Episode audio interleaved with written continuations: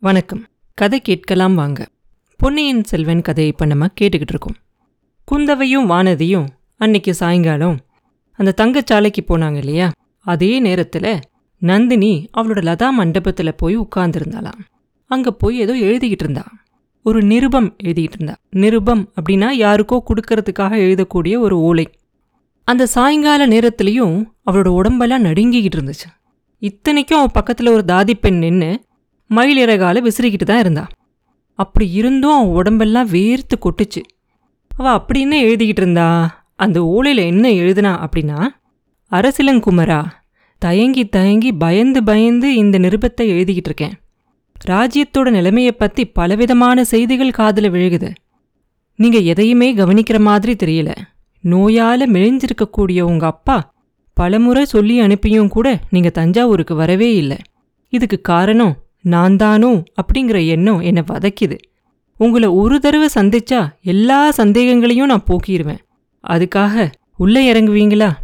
தஞ்சாவூருக்கு வர விருப்பம் இல்லாட்டி கடம்பூர் சம்புவரையர் மாளிகையில சந்திக்கலாம். நான் இன்னைக்கு உங்க பாட்டி ஸ்தானத்துல இருக்கேன். நம்ம சந்திச்சு பேசுறதுல எந்த ஆட்சேபமும் இருக்க முடியாது. இதை கொண்டுகிட்டு வர வீர இளைஞர் சம்புவரையர் குமாரரை நீங்க பரிபூர்ணமாக நம்பி என்ன செய்தி சொல்ல அனுப்ப விரும்புறீங்களோ அதை சொல்லி அனுப்பலாம். இப்படிக்கு துரதிருஷ்டத்தோட கூட பிறந்த அபாகியவதி நந்தினி அப்படின்னு எழுதியிருக்கும். உண்மையிலேயே தயங்கி தயங்கி யோசிச்சு யோசிச்சு தான் அந்த நிருபத்தை எழுதியிருப்பா.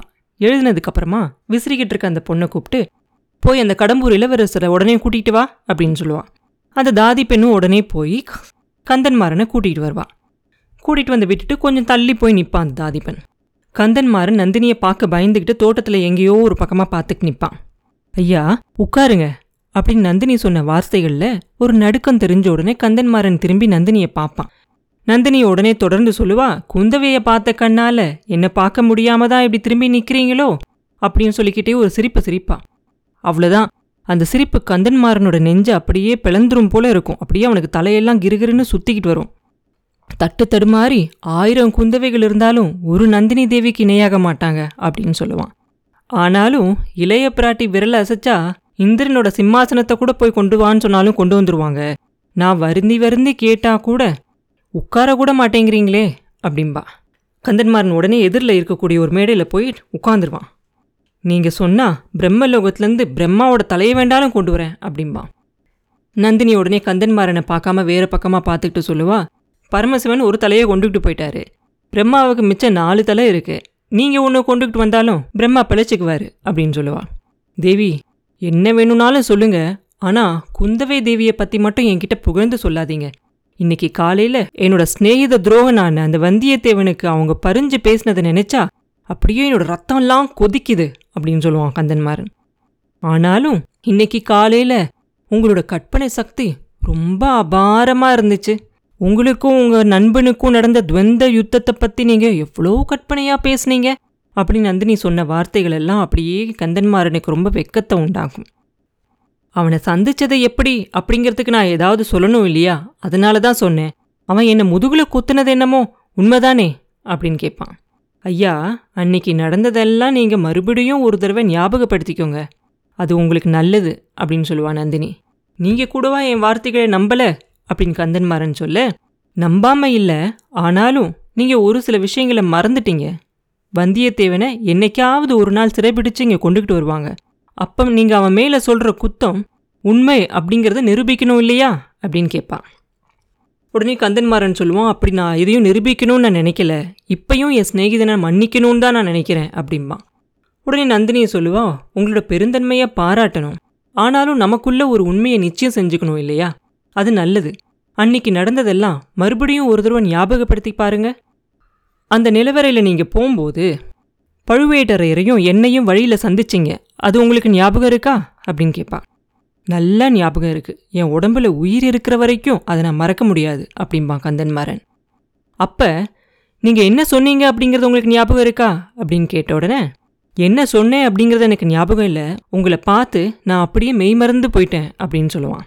ஆனால் நீங்கள் சொன்னது எனக்கு நல்லா ஞாபகம் இருக்குது ஐயா உங்களோட குமாரி அழகா இருப்பா அப்படின்னு எவ்வளவோ நான் கேள்விப்பட்டிருக்கேன். ஆனா இவ்வளோ அழகா இருப்பா நான் நினைக்கவே இல்லை அப்படின்னு சொன்னீங்க அவர்கிட்ட அப்படின்னு சொல்லுவா. ஐயோ அப்படியா சொன்னேன். அதனால தான் அவர் முகம் அப்படி சிவந்ததாக்கும்.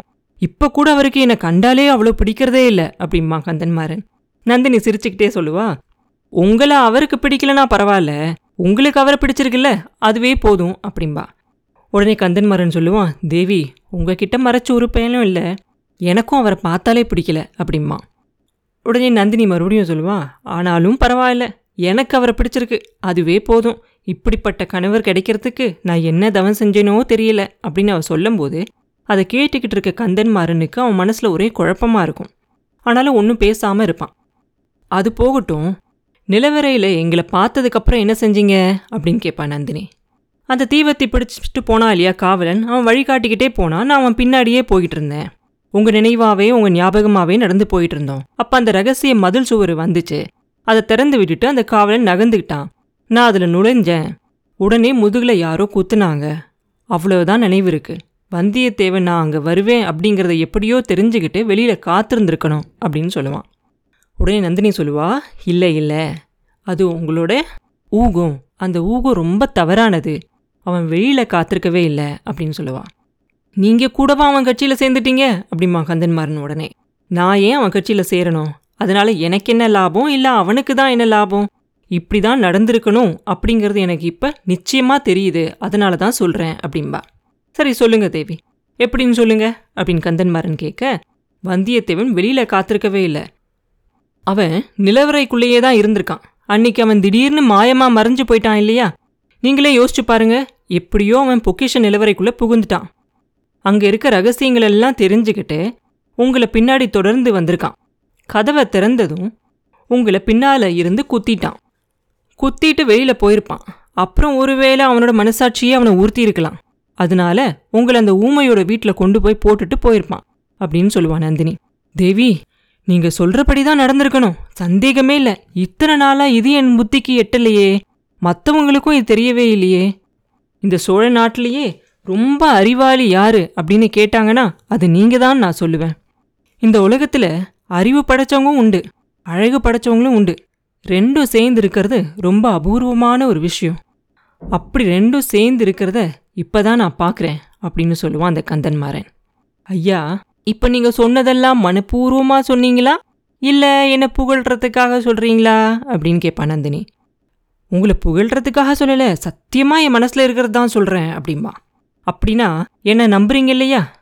எனக்காக ஒரு உதவி செய்வீங்களா? அப்படின்னு கேட்பான் நந்தினி.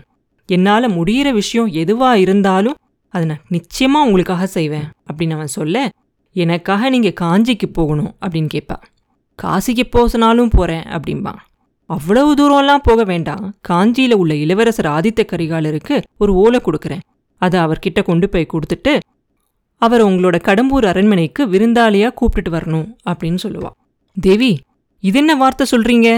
உங்களோட கணவரும் என்னோட அப்பாவும் இன்னும் சோழ நாட்டில் இருக்கக்கூடிய நிறைய பேரும் என்ன ஏற்பாடு செஞ்சுக்கிட்டு வராங்க அப்படிங்கறத பத்தி உங்களுக்கு தெரியாதா என்ன? அப்படின்னு கேட்பான் கந்தன்மாறன். நல்லா தெரியும். அதை விட இன்னும் நிறைய விஷயங்கள் சேர்த்தும் தெரியும். ஐயா உங்க குடும்பமும் என்னோட குடும்பமும் இன்னும் பல பெரிய குடும்பங்களும் பெரிய அபாயத்தோட வாசல்ல நிக்குது. அதுக்கு காரணம் யார் தெரியுமா? அப்படின்னு கேட்பா சொல்லுங்க தேவி அப்படின்னு கந்தன்மாறன் சொல்ல இன்னைக்கு மத்தியானம் இங்கே விருந்தாளியை வந்திருந்தாலே அந்த பாதகி தான் அப்படின்னு சொல்லுவான் ஐயோ இளைய பிராட்டியா சொல்கிறீங்க அப்படின்னு கந்தன்மரன் கேட்க அந்த நாகப்பாம்பத்தான் சொல்கிறேன் பாம்போட காலு பாம்புக்கு தான் தெரியும். குந்தவையோட சூழ்ச்சி இந்த நந்தினிக்கு தான் தெரியும். உங்களோட சிநேகிதன் வந்தியத்தேவனை இலங்கைக்கு அனுப்பிச்சிருக்கா இல்லையா? எதுக்காக தெரியுமா? மூலிகை கொண்டு வரத்துக்காக இல்லை. அது ஒரு பெரிய பொய்.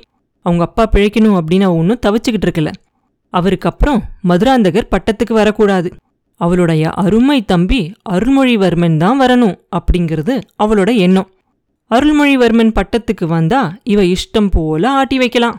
அப்புறம் சோழ சாம்ராஜ்யத்தோட சக்கரவர்த்தினி குந்தவை தேவி தான். சக்கரவர்த்தி யார் தெரியுமா? உங்களோட சிநேகிதன் வந்தியத்தேவன் அப்படின்னு சொல்லுவா நந்தினி. ஆஹா அப்படியா? இதை எப்படியாவது தடுத்தே திருணுமே. என்னோட அப்பா கிட்டேயும் பழுவேட்டர்கள்கிட்டையும் உடனே சொல்லணுமே அப்படின்னு சொல்லுவான் கந்தன்மாறன். அவங்க கிட்ட சொல்லி ஒரு பயனும் இல்லை யாரும் நம்ப மாட்டாங்க. குந்தவையோட தந்திரத்தை வேற ஒரு தந்திரத்தால தான் வெல்லணும். நீங்க உதவி செஞ்சா கண்டிப்பா வெல்லலாம் அப்படின்னு சொல்லுவா நந்தினி. கட்டளையிடுங்க தேவி அப்படின்னு கந்தன்பாரன் சொல்ல இதோ இந்த ஓலையை ரொம்ப ஜாக்கிரதையாக கொண்டுகிட்டு போய் காஞ்சியில் ஆதித்த கரிகாலர்கிட்ட கொடுக்கணும். கொடுப்பீங்களா?